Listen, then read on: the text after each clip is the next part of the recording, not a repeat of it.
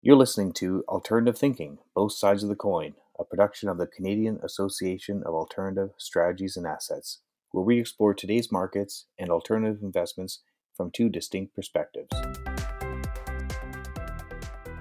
It's Thursday, March 26th. Today on Alternative Thinking Both Sides of the Coin, we're going to be speaking about private equity and, and public equity markets with both an expert in PE and private equity fund of funds, as well as a chief investment officer of a multifamily office. It looks to be a really interesting talk, and we hope you agree. James Burron is the president and co founder of CAASA. All opinions expressed during the show by James and our show guests remain their own and should be used for informational and educational purposes only. Find out more about CAASA at caasa.ca. Welcome, everybody. My name is James Burron with CAASA, and this is another of our podcasts on alternative thinking, alternative ideas, ideas of alternatives. And uh, today we have two facets of the private markets area. We have uh, Daniel Conti with HarbourVest Partners and uh, Jean-Martin Aussant with uh, CEOS Family Office, a multifamily office. Uh, we'll start with introductions and then we'll get into my questions. We'll start with Daniel. Thanks for inviting me here, James. Really excited to speak about how we're going to be assisting our clients during this time. Um, so, uh, I work with HarbourVest. I'm responsible for investor relations for Canada. Uh, HarbourVest, um, at HarbourVest, we specialize in offering holistic private equity, private credit, and uh, real asset solution for clients. Uh, I started in the investment industry just over 20 years ago uh, working back then at a single family office, uh, then transitioned over to a multi family office. And so I gained quite a bit of um, appreciation uh, for the alternative uh, investment industry. Uh, and then, uh, you know, al- although here at HarbourVest, we tend to service mostly institutional clients, I think one of our priorities um, is to try to democratize the investment asset class um, to more private wealth and to individuals. Great, thank you. And Jean Martin? Yes, uh, hello, James. Thanks for inviting me as well. So, uh, I am the CIO at CEOS, uh, which is a new model of family office. Uh, we have a complete suite of services, and it was founded by Eric Lapointe, actually, who had over 20 years of experience in the financial services. Uh, so, uh, there's a team of experts in pretty much all fields, including, of course, investment, but services like bookkeeping, accounting, tax, succession, and so on. So uh, actually, what uh, we want is clients to enjoy doing what they like in life instead of being busy with paperwork. As for my my, my own career, uh, this is my 23rd year in the markets. I have to say it's the first time I see such a market, but we'll get back to it. Uh, I was both on the sell side and the buy side, and pretty much in North America and Europe. And I started my career in the fixed income and credit space on the institutional side, but I was later on exposed to multi asset classes I was a portfolio manager, but also involved in uh, portfolio optimization, risk management, and performance attribution. So pretty much uh, the full cycle of investment and rebalancing. Way we were before entering this this crisis, and that is uh, defensively. Uh, we thought something was bound to happen with such high valuation uh, in the stock market uh, before February, say and we still think the fundamental economics and numbers underlying the current uh, economy are bound to permeate a bit more to stock valuation. So, of course, it is obvious that many investors are trading based on sentiment right now, on hope, or whatever we may call it. But the sound way of investing money is, to me, seems uh, more to consider the strength of the underlying assets in the economy, which uh, we believe uh, we're not totally out of the woods yet. And, in spite of this two, three day rebound we're seeing now, seems mm-hmm. fundamentally the economy has uh, quite a storm to go through. Great, thank you, Jean Martin. And Daniel, so you have a range of products, uh, private equity funds, uh, where you're making the investments in the companies, and also private equity fund of funds, where you're making investments into other private equity funds and selling them on uh, to the end client. How has that changed in the last little while? And maybe uh, let's talk about your growth over the last couple of years, please.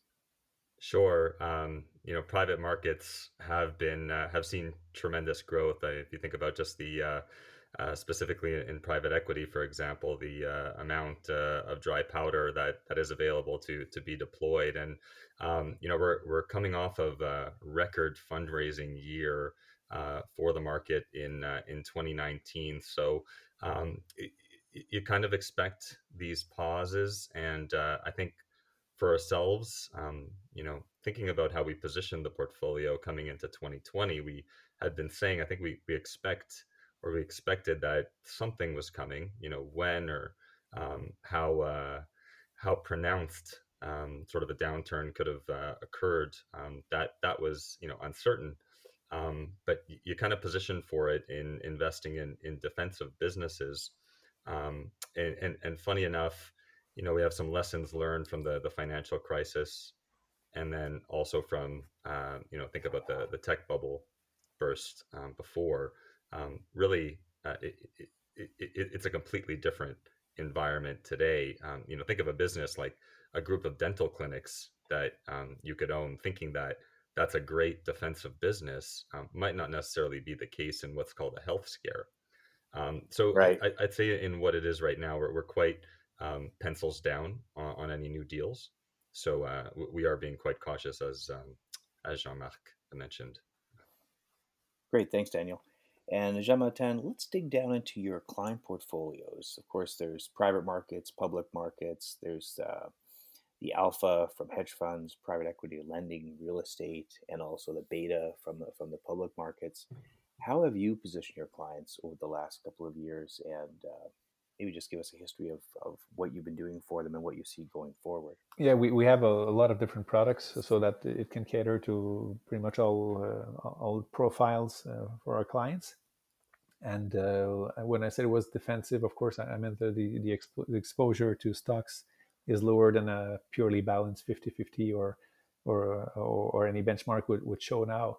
And uh, I, I don't know if we should be surprised, but the clients uh, react mostly positively actually uh, to, to what's going on. All things being equal, of course, everybody would like stocks to go up, bonds to go up, and oil to go up.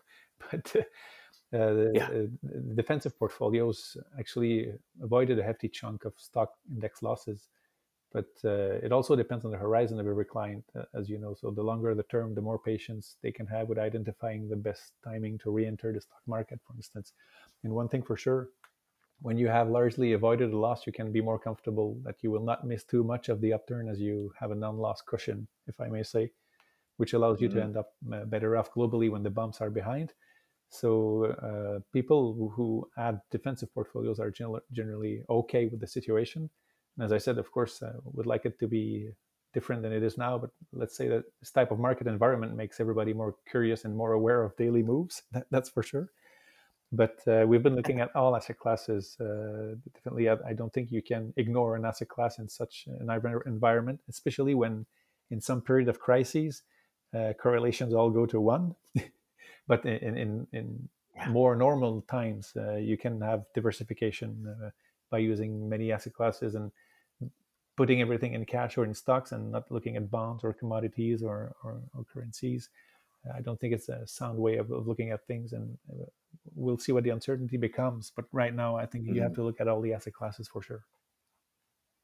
So, how do you explain that, or or when you do your reviews with clients? Um, because you have so many different markets and, and, asset classes and strategies and such in a portfolio, say, and they have, a, I imagine, no one's elsewhere, and they're trying to think of it in a holistic view. And for pension funds of the 60 40 portfolio, uh, how do they benchmark what you're doing? Is it more like I have enough cash in the bank, or is it benchmarked against the? Or did they just say it's the S and P 500 because I, I could have bought that yesterday?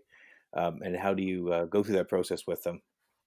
Yeah, well, uh, uh, pretty much all our clients were defensive, uh, had a mm-hmm. defensive stance uh, based on what we, we recommended them entering this crisis. But of course, it might it might vary from one client to the others, and some some clients have uh, uh a more hands-on way of looking mm-hmm. at their things and have specific instructions as well. But in general, we were underweight stocks and overweight bonds, and even within the bond uh, even within the rates family, we, we went into high quality and we uh, excluded high yield because uh, we think, as I said earlier on, we, we, think all the, the true economic bad news are yet to come. So when earnings will will will be shown as being very weak, and when consumer confidence will stay low because people simply don't have a job, Mm-hmm. And uh, well, uh, if, of course, it's not something we hope for, but that's something that we foresee. We, we kind of see how it could be different in, in the current environment when governments voluntarily yeah. create a recession by putting people uh, by telling people to stay home. So uh, the, the, you know, the defensive uh, extent of the portfolios might vary from one profile to the other, but in general, we think that risky asset classes, including stocks, uh, still have to go through some some some stormy period. Still more, wow. Uh, so so for you, defensive is bonds, high grade bonds, uh, in shorter term. I just saw that the one one in three month U.S. Uh, T-bill rates went went negative. So I guess those fared you fairly well through the through the crisis. There is it, or is it mostly Canadian bills? Yeah. And uh, well, uh, we're uh, uh, Canadian, U.S., and international in general. So, but, but uh, yeah, the, ah. the, current environment and rates is also very particular. You know, the, at one point when all, all all the curve is below one percent, you don't see that very often. And you know, we we were not that long ago, people thought that in North America, the negative rates we saw in Europe would be impossible, but uh, we're, we're, slowly getting there. It's a new math. yeah. And then what? it is a new world, actually, yes. And then one more question on your portfolios. Do you hedge for your clients or do they, you just, or, or do you do more of a, a natural hedge where if they have people in the States, you'd say, okay, we're going to hold so much US assets to provide income for them or, or is it, how, how do you, how do you manage that? Yeah it'll depend on the products and and the instructions yes. So so some people are more uh, more more at ease with having a currency risk. Others mm-hmm. will, will prefer to, to uh, hedge everything. So that there's a lot of flexibility on that side. And then so the public markets are the high twitch and they they'll they'll flex all the time. Like say we saw up 11% a couple days ago and 5 and down whatever you know eating up all the gains uh, but in the private markets where where HarbourVest is, Daniel, how does how does that that gets transmitted through your uh, underlying companies, the funds you're holding, the funds of funds, uh, eventually to the to the NAVs. Uh, people, I guess it's a good thing they can't get out. I guess in many of these products because they do they're a closed end. Uh, they've had the capital like raising and then later on the harvesting, and that's just that's just how they're they're structured. How do you see that kind of? Uh, I guess the the pig and the python coming through your portfolios and um, maybe how it's going to affect the the 2020 vintage compared to like the 2019 yeah it's a, it's a great point. It's funny that people talk about the illiquidity premium in private markets a lot. I almost think it's the inverse where not allowing people to sell uh, should be seen as a, a benefit um, and maybe gain uh, not so much a premium for the risk, but um, essentially remaining invested. And, and, as you know, sometimes individuals can can sell at the wrong time.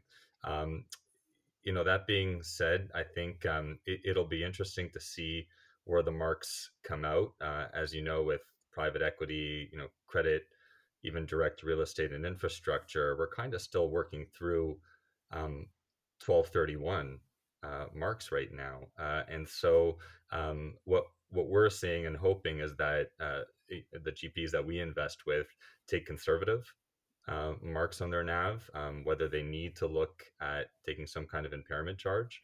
Um, that that that that is warranted um, because you know they're not necessarily basing themselves on uh, last 12 months, but uh, next 12 month pro forma uh, EBITDA, um, and and so you could see some taking uh, you know using some public market comps and then estimating what what EBITDA mm. hits could be um, and then before March um, I think the majority you will not probably see for another quarter so so some people might say that that could be a benefit um, where uh, allocating to alternatives yeah. gives you that smoothing effect but um, you know we're not uh, we're not immune to it yeah, I remember Keith Black did some research earlier with the CAIA Association, and he said, "Well, private equity is great because you can't get out and it's stale dated, so it's you know you, you don't see the movements, hence you don't really probably get that upset.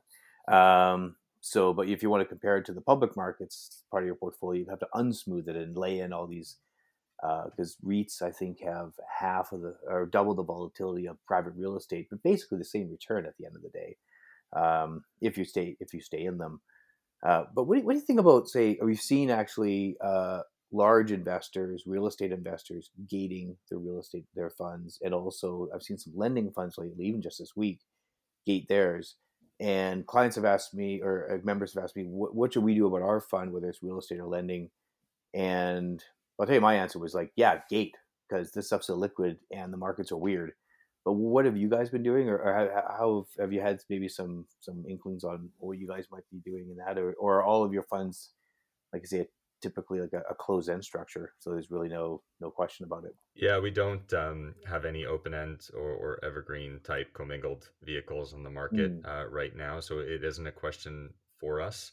Um, clients essentially cannot sell unless it's on some kind of secondary um, market that they want to uh, to place their assets on, and, and even then, as you could appreciate, there there probably is deeper discounts, so so they they don't want to get out um, at this time. Um, it, it it's interesting because you know we're seeing the, the proliferation of the the private market open end structure um, out there and, and offering some kind of liquidity to individuals uh, you know what is the real liquidity is what you always have to ask mm-hmm. and you know a gate being put on during times like this essentially shuts down that liquidity so you really have to know who your clients are and the ones that can that can take this um, but because because uh, not saying from HarbourVest point of view, but some of the other structures out there, we have seen gating um, occur. And I think what you will see maybe going forward, instead of gates over, you know, say a lockup of two, three years after that, a gate being imposed of 10, 20% a year on total assets, right. You could potentially see instead just, you know, we're going to get you out on a best efforts basis. And as an investor, Jean Martin, how uh, how do you view gates? Do you see as like a, a way to to cut off the the flow of like the, the bleeding sort of thing? Or is it like listen i want to get my money and you guys were open last month. Why aren't you open this month? Like what what say your view from uh, from the allocator side well i'd say the important thing is that clients who enter those deals know the terms and conditions of the deal and as daniel said it might not be a bad thing at, at some point sometimes in some environment uh, to keep some some more nervous clients from uh, exiting a product that uh, that was uh, designed for the long term and in general, for private assets, uh, I think more and more multifamily offices will have to uh, to build pools of investors who want to participate in those deals because they do diversify mm-hmm. the portfolio. If you look at bonds and, and rates, that, that's a very nice start. But enlarging to other asset classes, uh, public and private uh, infrastructures as well, and so on, will will certainly have a you know the, the best diversification you can get from financial products. If you have everything is is uh, alpha products, privates, and at hedge funds and such, if you don't have the beta, you're actually limiting your diversification because you need that to kind of add that uh, add the diversity to it. Eventually, you know, beta and alpha and uh, all those measures, even the, eventually the fundamentals always catch up to whatever technical moves you can see in the markets. And you know, companies need to have revenues to go on. Clients need to trust the companies they buy from. So whatever irrational exuberance or extreme moves we might see up or down, fundamentals have to catch up at some point. So what we've seen lately, if, if I you know if I go back a while on public markets, trading on emotions never was a good idea, and it should not be a good idea under any circumstances. And Dan, is it uh, uh do you offer your investors as well, or maybe your fund fund of funds take advantage of, of co-investments from their underlying GPs, or is it something that you, you again strictly just funds? Sure. So, um, you know, as you can appreciate, we we had this long history of investing with um, some of the key GPs uh, and being uh, either uh, you know first time investor or a long dated investor with with many of them, uh, mm-hmm. and so so co investment is is very much a big part of what we do. Um, uh, you know, I think it's a good cost efficient way to get access. Um, to the GPs, uh, to key deals, um, to for you know asset allocators such as uh, Jean Martin to get uh, you know access to, to deals and have discretion over um, you know certain deals that they they think would work well for their clients, uh, and, and, so that that could work well um, in the current environment. You know, we've particularly in Canada been you get this question a lot uh, mm-hmm. and the ratios just keep on going up and up and up for for the request for co-investment uh, a for the discretionary nature of it and then b for the cost um, nature uh, of it. So so we get the request a lot and obviously we solicit the same from from our gps as well um, but eh, but but you have to be be careful in that especially in the current environment. I think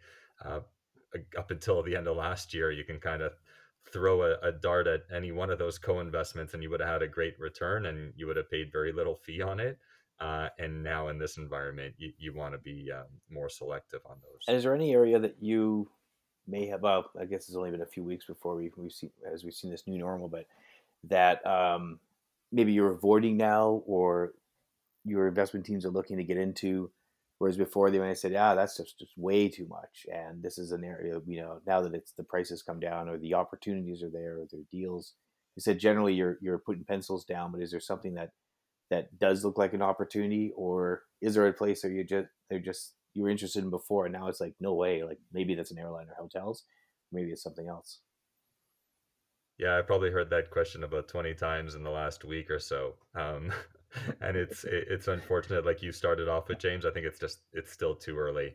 Yeah. Um we, we don't know how this is going to end up. I, I want to say you know there there could be opportunities with with secondaries in the current market if there are some distressed buyers uh, sorry sellers mm-hmm. um and you know those that do have dry powder to put to work um, that could be a, an area in, in in in many places, whether it's you know real estate secondaries, private equity secondaries, even credit secondaries could be something uh, to come um, down the line if you do get uh, some distressed sellers. So um, I, I, think it, it is just it's too early to tell and, and say you know this sector versus this, um, and, and, we just we don't know. Jean uh, I don't know if you've seen anything particularly exciting that you, you're looking to move into that you've been thinking about uh, and my other question is uh, rebalancing. Like, when do you move into public markets? Or there's been talk of now that public markets have, have gone down, your your allocation to illiquids has gone up. So should you sell illiquids? Like, uh, but we'll start with if you've seen any uh, any opportunities. Yeah, as, as Dan just said, it's it's quite uh, uncertain where which way things will go now, and it's certainly not easy to clearly identify how or in what shape any company will get out of this uh, quite unprecedented period in the markets. And you know, companies which must shut down may not even reopen, or at least not in the same way, just as if nothing had happened. And and when you say millions of workers will never be quite the same again after massive layoffs and a lot of working from home. So, in, in what state will companies find them when they are ready to resume their activities? And even those companies which uh, thrive in the current environment or relatively thrive, so, what will their demand be once uh, everything settles down? You know, the obvious example is that of uh, products such as toilet paper and cleaning products. So, what will the demand be for such products uh, in a few months' time if people have been piling up frantically and, and they won't need to buy them again until 2050, so to speak? So, the, you know, the uncertainty is uh, total uh, everywhere. So, I guess um, uh, the key word in investing has always been uncertainty, but acknowledging that information is, is not perfect but right now, we're standing on a huge mountain of uncertainty caused by this coronavirus and trying to ignore the economic effects of the pandemic because stock markets move up two or three days in a row seems to me like uh, denying reality. But uh, I would say some minimal diversification is always good. So maybe not exclude stocks completely, but taking these last few hours as a proof that a bull market is on again might be overly optimistic, in my opinion. Yeah, there's a lot of so maybe channel stuffing, or they're pulling everything out of the channel. The, the shelves are bare in many cases. Um, yes, a lot, a lot. Yeah. So on that rebalancing, um, if you so obviously like you saw the the public markets have gone down. Your high quality sovereigns short term stuff has probably kept its value, or maybe even gone up a little bit. Uh, there's only so much you can do there with a short duration, but uh, and then on the private side, if you had if you had privates, they you don't know what they are, so you just assume they're the same as last month because that's kind of how it works. Um, how well, where would you put your money? Would it be to say let's give it to a HarbourVest type of shop that has access to privates, private markets, maybe not doing many deals now, but has a lot of uh, expertise in finding areas that could provide a lot of value going forward, or just you can throw it into the the, the public markets very easily. Uh, of course, you have to do security selection and such, but then uh, and you could get it out easily. But um, where where would be your preference putting putting dry powder into private markets or into into the public markets? I think in due course they will definitely definitely be some deals on the private side that will you know whose uh, returns won't be available uh, in public markets, and that's probably why this asset class has been uh, has been so successful uh, uh, for, for such a long time. But uh, at this point, we're still observing and analyzing everything that comes out. As I said earlier on, I think we'll have a lot of negative news coming on or, or, coming up, you know, headlines, negative headlines. We're not hoping yeah. for it, I repeat, but yeah. we're, we're, we're, we're, that's what we see coming because millions of people will uh, will ask for uh, you know employment insurance and, and, companies have to shut down. So we think the environment right now is one of uh, especially if you're already defensive, which is our case, is one of uh, patience, uh, so that uh, you know the smoke dissipates a bit and see where it's coming, where it's heading, rather. And maybe you know stock markets seem to be more positive now than than, than lately because it's the first time that you have two or three days consecutive uh, uh, up upturn on the, uh, the S and P, for instance. So that might be one of the many signals that we follow right now but we also follow earnings. We follow the PMI index. We follow consumer confidence. You know, will the Bank of Canada lower the, the 75 beeps that they have remaining as dry powder? So there's a lot of things to come that we have to see and analyze before we can really seriously and, and, and rebalance the portfolio with a sound analysis of what's going on. Yeah, that first pop, I thought we you just say reactively short selling, but uh, you know short covering, but then uh, when it happens again and again, you start to wonder, oh, maybe there's a maybe there's a trend to this uh, or just a lot of short covering from people having their their accounts being liquidated and such. So.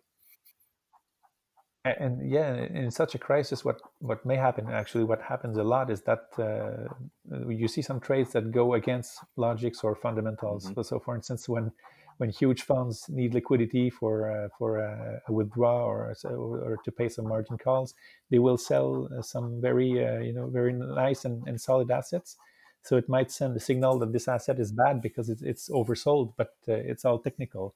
And in such times, the technical aspects really are, are, quite present. So that's something we must analyze as well and see beyond that. That maybe it is not a you know turnaround in the markets, but something technical, and we'll know maybe just a few hours or a few days later why it happened. But I think right now, analyzing every signal we see uh, in, in the headlines as a proof that something is happening. I think that's a little bit uh, too too soon to tell. Yeah, I think when I was a broker in the '90s, it was uh, the, the institutions would hold bank stocks just like a T bill, and they would get the get the dividends, and they would they would trade it like that because it was so liquid. You could just go in and out of these things. So, in a crisis, if they need to raise cash, you can sell bonds or you can you can sell your bank stocks. But I don't think Canadian banks are going to be going anywhere. Um, like uh, with all the conservativeness around their the way they're running and such. So it just uh, yeah, you're right. It does get some you get some weird situations out there. They'd, they'd uh, probably be the last ones to go. Yeah. Yes. And Daniel, what's your advice for investors? You've been through quite a few markets, uh, public markets, private. Uh, where where do you see this heading, and what would you say to investors who maybe came into the market in 2010 and haven't really seen a crisis? Um, where, where would you where would you point them for advice? Yeah, it's uh, it's amazing, right? Because um, a, a lot of people believe that the, the current vintages uh, that are out now are going to be some of the good ones, and and that is that is consistent with uh, what we've seen in our uh, our analyses going back through time. Is that um, you, you, you don't know when these markets are going to hit. So the one thing you do want to do is just you know keep some kind of consistent commitment that that you will continuously make and mm-hmm. uh, you know we essentially missing the good vintages is a lot worse um, from a timing perspective than um, you know catching the some of the the worst ones. Uh, so so being consistent with your uh, your allocation to, to private markets is is going to be key. Um, you know, it'll be uh, as I mentioned as, as as private wealth. We, we we saw something interesting in, at the end of 2018. If you think about back with the uh, what they call the Christmas massacre on the markets that uh, got hit quite quite hard during um, uh, you know Christmas mm-hmm. Eve, uh, but then but then bounced back more towards the beginning of 2019. But people were getting their December 31st statements saying, "Wow, my 2018 returns are not that great," and then looking over at what private equity had done and saying, "Whoa, what happened over there?" Essentially, we're talking about the same companies. um, but yeah, our returns in 2018 drastically outperformed public markets. Granted, on, on, on paper, at, at, the end of the day, we're talking about the, the same types of companies. Now, will that occur through yeah. through something like this? um, it, it, depends how prolonged um, this this end up being. You know, private private equity did not get hit as much um, if you think about it during 2008 uh, whereas public markets you're talking anywhere from 30 40 sometimes even 50% on, on some of the the markets um, it, really back then you know private equity generally fell about 20% and on a lagged basis so um, it, again just going back to it, you, you have to know what your liquidity impact is i think that's one thing we're helping clients with a lot these days just because they're coming to us saying um, you're not going to call cash anytime soon, are yeah. you? And so um, we have to be we have to be quite prevalent because we understand that you know they could be pulling money from their public market portfolios or might not be as um, rich in cash. Uh, you know, we we don't think that there's an inability to make those capital calls, but uh, we, we definitely want to help them plan for them. Excellent, thank you. Yeah, I was going to ask about that actually because in 2008, yeah, the private equity was didn't go down as much. Uh, some of managed futures, of course, did very well in the hedge fund area. Others didn't do as well. The strategies, public markets, of course, were decimated. Um, but the knock-on effect was Harvard trying to sell a trillion dollars worth of secondaries, and all these other ones that came out because they literally had to borrow to make make make good on their capital calls from their overcommitted private equity allocations, uh, which you have to do uh, to be able to get a meaningful allocation over time. Um, but uh, it seems like from so from now you're um, if you're I guess if you're not inking a bunch of deals right now, um, then that's probably not as likely to have those type of knock on effects. Um, exactly.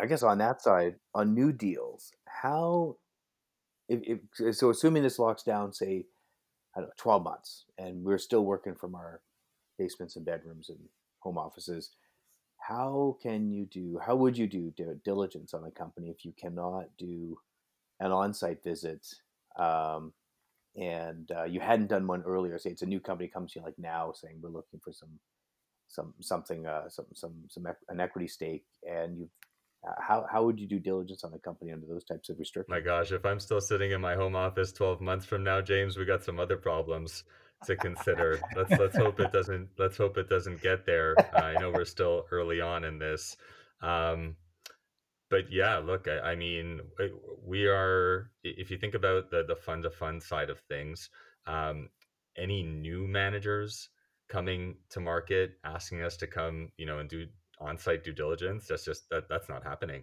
Um, whether that's one, two, as required as by required law. Yeah. by law. And um, even if not, it's just you know, are they delaying uh, their fundraising? Probably.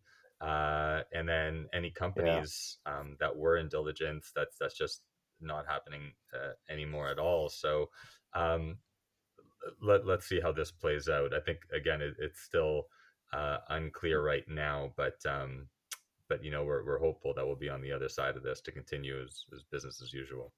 And then Jean Martin, you're in the front line with your uh, family office clients. Um, what advice are you giving to them, or would you give to others who, like I say, maybe it's the son or or, or the daughter or grand grandchild of some of uh, one of the families, and they they say, "Oh, you've been you've been running my family's money for a while, but I really don't know what's going on here.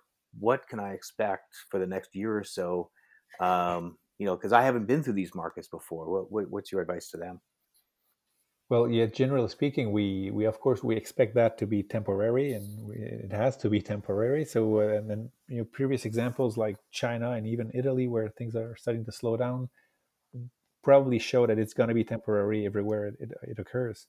But um, uh, the, the time it'll take to, to go through that uh, the whole storm and see what the real and, and you know, maybe lasting effects will be on the, the you know the, on the economy as a whole.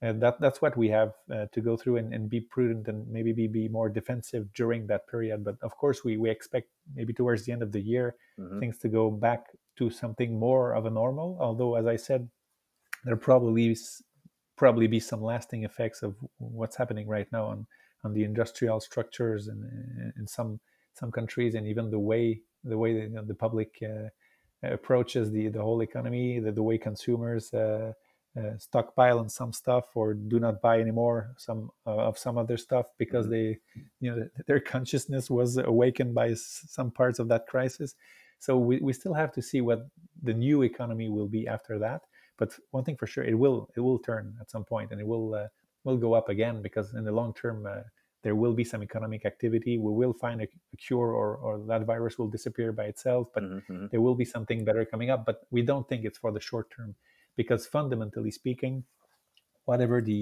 uh, you know the exuberance or the irrational exuberance we might see from investors moving this, the stock market, fundamentally speaking, we are going to go through a very hard economic period, and it has to show somewhere, uh, you know, in companies' results and, and stock prices uh, related to that.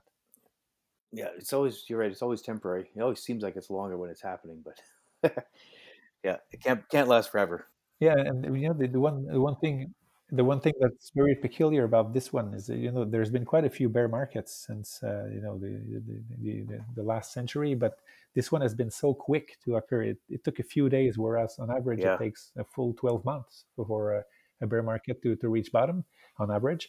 So this time it took a few days and now now some headline news already say that in a matter of a few days the bull market is on again. So i i think there's a little bit of exaggeration uh, in, in headlines. That's that's no scoop but uh, I don't think it's it's the end of it yet because the real economic maybe everyone's at home trading their personal book.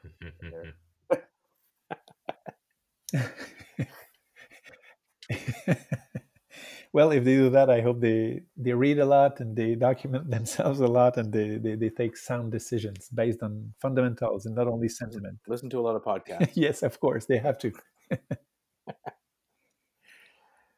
well, that's great.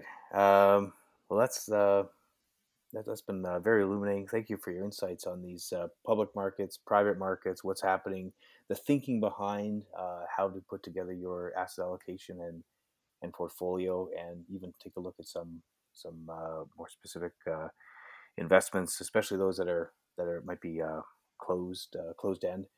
So thank you both, thanks uh, Jean-Martin and Danielle, and we'll look forward to having you on a, another future podcast later on. Thank you very much. Thank you very much. Thank you.